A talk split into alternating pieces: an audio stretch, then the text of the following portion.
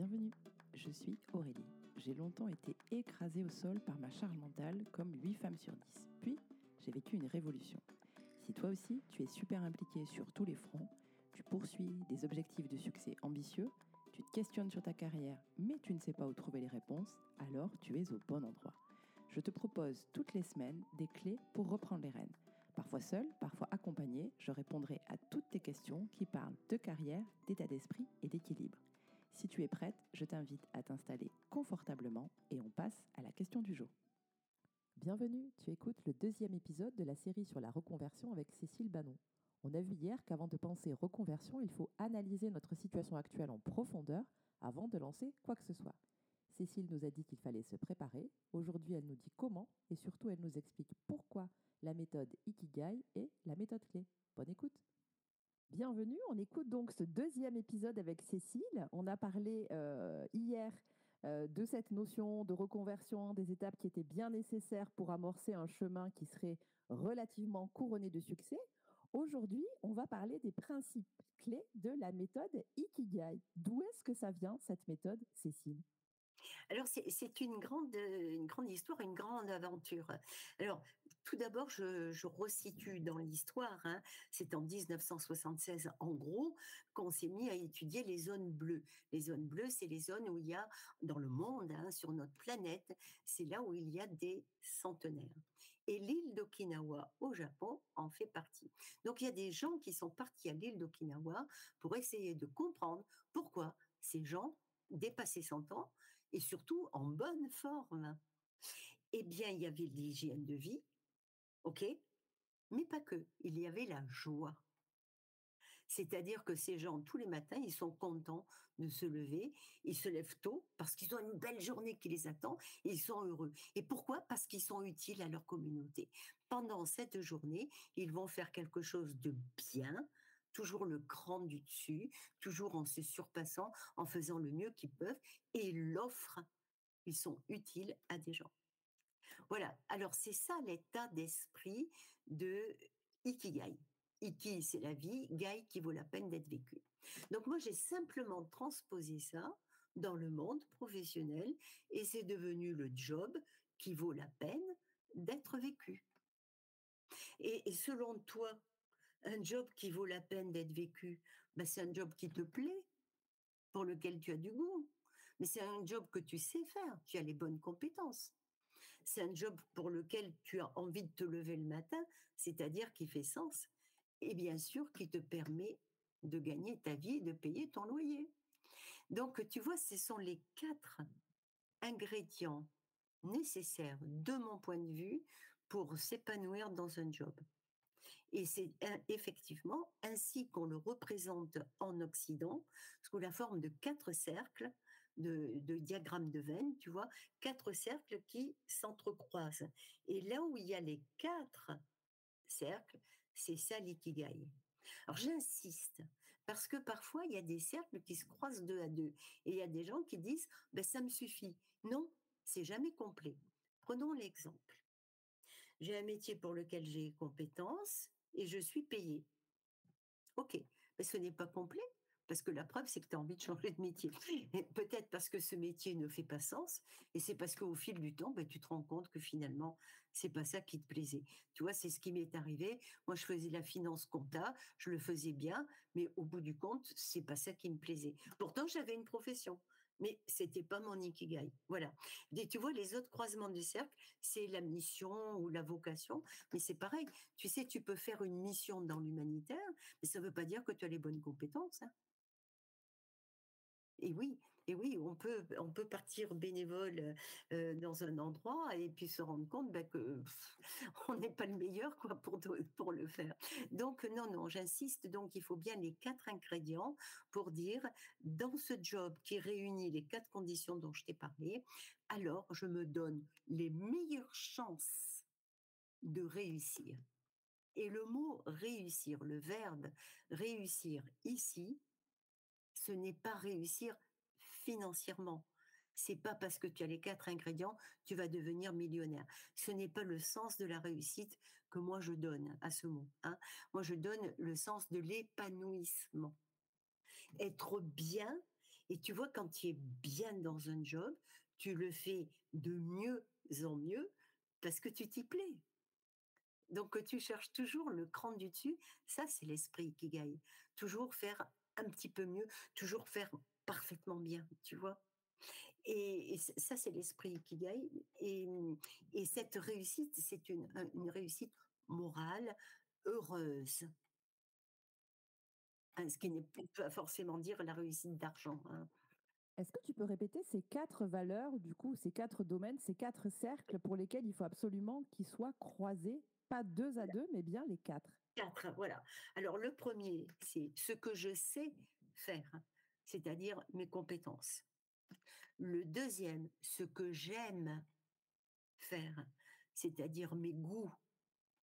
Le troisième, ce qui fait sens pour moi. En gros, qu'est-ce que j'apporte au monde et le quatrième, comment je gagne ma vie. Donc, résumons-nous.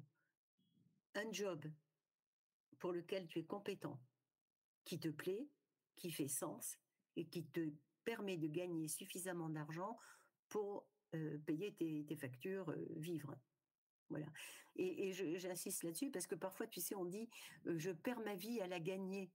Oui voilà, c'est-à-dire donc des gens qui sont éreintés et, comme je viens de le dire, qui perdent leur vie, quoi.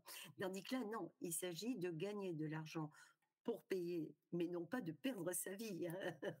C'est on, respecte qui on est, on est aligné avec qui on est. Hein.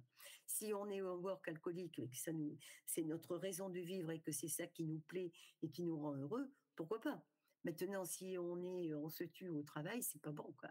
La, preuve, c'est que on, y laisse sa santé. Donc, bien réfléchir aux quatre ingrédients. Hein. D'un côté, si ce que tu fais. Alors, là-dessus, j'attire l'attention parce que parfois, tu vois, on peut se dire, tiens, je vais travailler dans le secteur, par exemple, de l'agroalimentaire, parce que ça fait sens pour moi que le monde est une alimentation saine, etc., etc., biologique, machin chose. Ok. Mais si l'entreprise dans laquelle tu travailles, elle, a des modes de management qui te rendent fou ou qui ne te permettent pas de comprendre en quoi toi tu apportes ta contribution quotidienne, ben finalement ce que tu croyais faire sens, ben finalement ça n'a pas de sens. Parce que l'eau, tu vois, c'est sioux, c'est très compliqué. Donc, dans le sens, il y a en fait deux choses. C'est en quoi je me sens utile et en quoi je vois ma contribution. Ça, c'est un peu complexe. Euh, j'en parle dans mon livre, évidemment, c'est tout l'objet d'un chapitre. Euh, c'est réfléchir à comment on trouve le sens dans son travail. Ça, c'est un véritable travail, tu sais, Aurélie. Ah, je me doute que c'est un véritable travail, mais est-ce que tu penses que c'est accessible à tout le monde, du coup, cette nouvelle réflexion? Oui, oui, si on suit un pas à pas. Tu, vois, si, tu dis dès le départ, allez, hop, je remplis tous mes cercles d'un coup et je suis la plus forte, ben, je ne suis pas sûre que le, gap est tellement haut, tu vois, à sauter, que je ne suis pas sûre que ça, ça fonctionne comme ça. Moi, je pense qu'il faut au moins deux mois de réflexion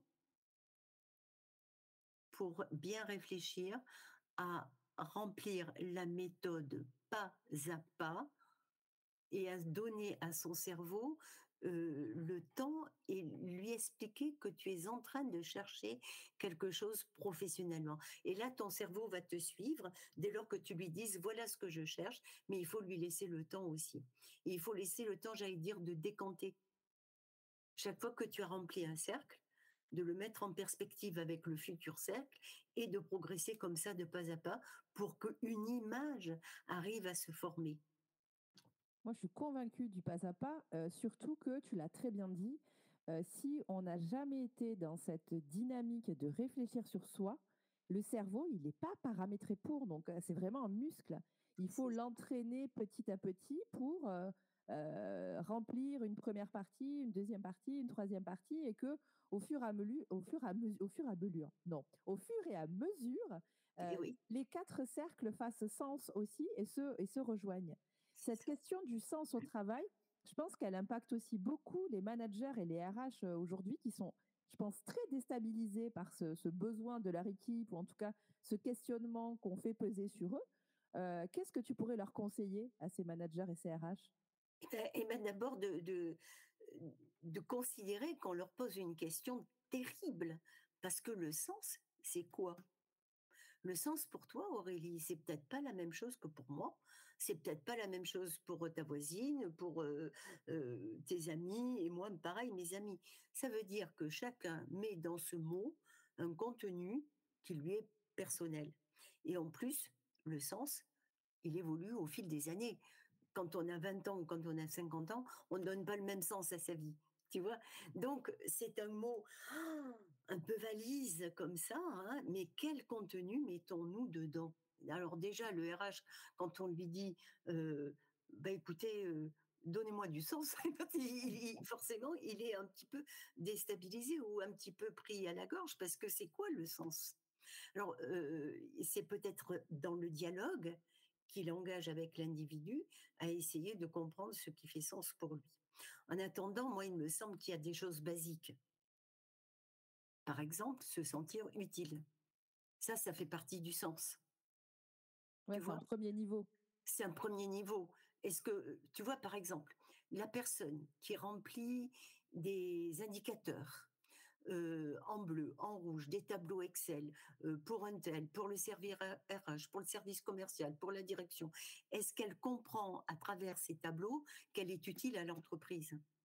Ben non, c'est pas évident qu'on comprenne qu'on fait partie de, du produit final qui va sortir de cette entreprise si soi-même on fait que des tableaux. Alors, on ne peut pas tous être boulanger, d'accord, et voir la baguette de pain qu'on est en train de former et qui sort du four, toute, toute, mmh, qui sent bonne, tu sais, toute croustillante. D'accord, on ne peut pas tous en, être là, mais de là à ne pas voir du tout en quoi on contribue à quelque chose d'important pour l'entreprise, ça, c'est la perte de sens.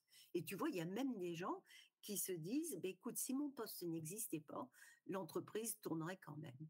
Ça, c'est ce qu'on appelle les bullshit jobs, tu sais. Et là, tu te dis, effectivement, euh, il y a tellement de process, tellement de procédures, tellement d'indicateurs, tellement de normes, tellement de, démarches qualité, il y a tellement de choses comme ça qui étouffent et que je comprends plus à quoi je sers. Ça, c'est le premier niveau, c'est le sens. Si tu es noyé par tout ça, ben non, tu vois plus le sens de ton travail c'est un premier niveau, je pense, qui explique qu'est-ce que c'est le sens. C'est de voir, d'abord de voir où va l'entreprise, d'avoir une vision de quel est, à quoi ça sert le projet qu'on est en train, par exemple, de lancer cette année dans mon entreprise. À quoi il sert? Si, si j'arrive à le comprendre, peut-être je comprends que je pourrais apporter ma pierre à l'édifice je ne sais pas si tu connais, mais tu la connais forcément, Aurélie, cette histoire. Tu sais, tu demandes à un maçon, euh, qu'est-ce que vous faites? Alors, tu vois, tu la connais.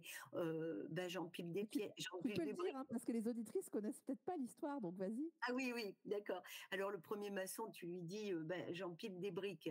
Ah, tu vas voir le deuxième maçon et tu te dis, il te dit, ben, moi, je construis un mur. Bon. Et le troisième, tu te dis, mais moi, je construis une cathédrale. Alors évidemment, si tu as la vision du produit fini, hein, tu peux comprendre que la brique que tu es en train de poser aujourd'hui, elle a un sens parce qu'elle va faire quelque chose de magnifique.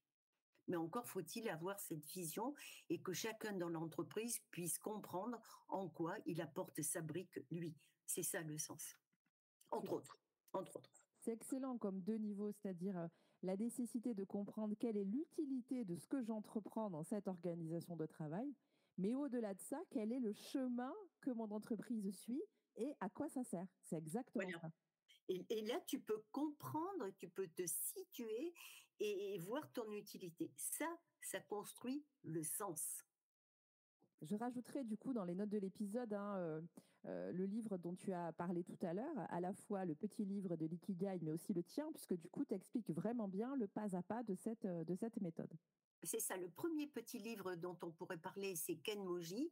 C'est Qu'est-ce que c'est l'ikigai? C'est un, écrit donc par un japonais. Et c'est un tout petit livre très facile et, et, qui est un bon, une bonne prise de contact.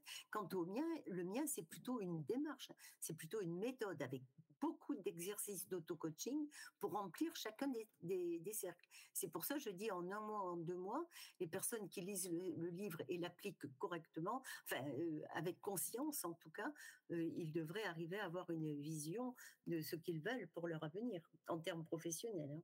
J'espère que ce deuxième épisode t'a plu. Demain, Cécile nous livre ses conseils pratiques pour faire les premiers pas. Pour ne pas louper ça, bah, abonne-toi. À demain.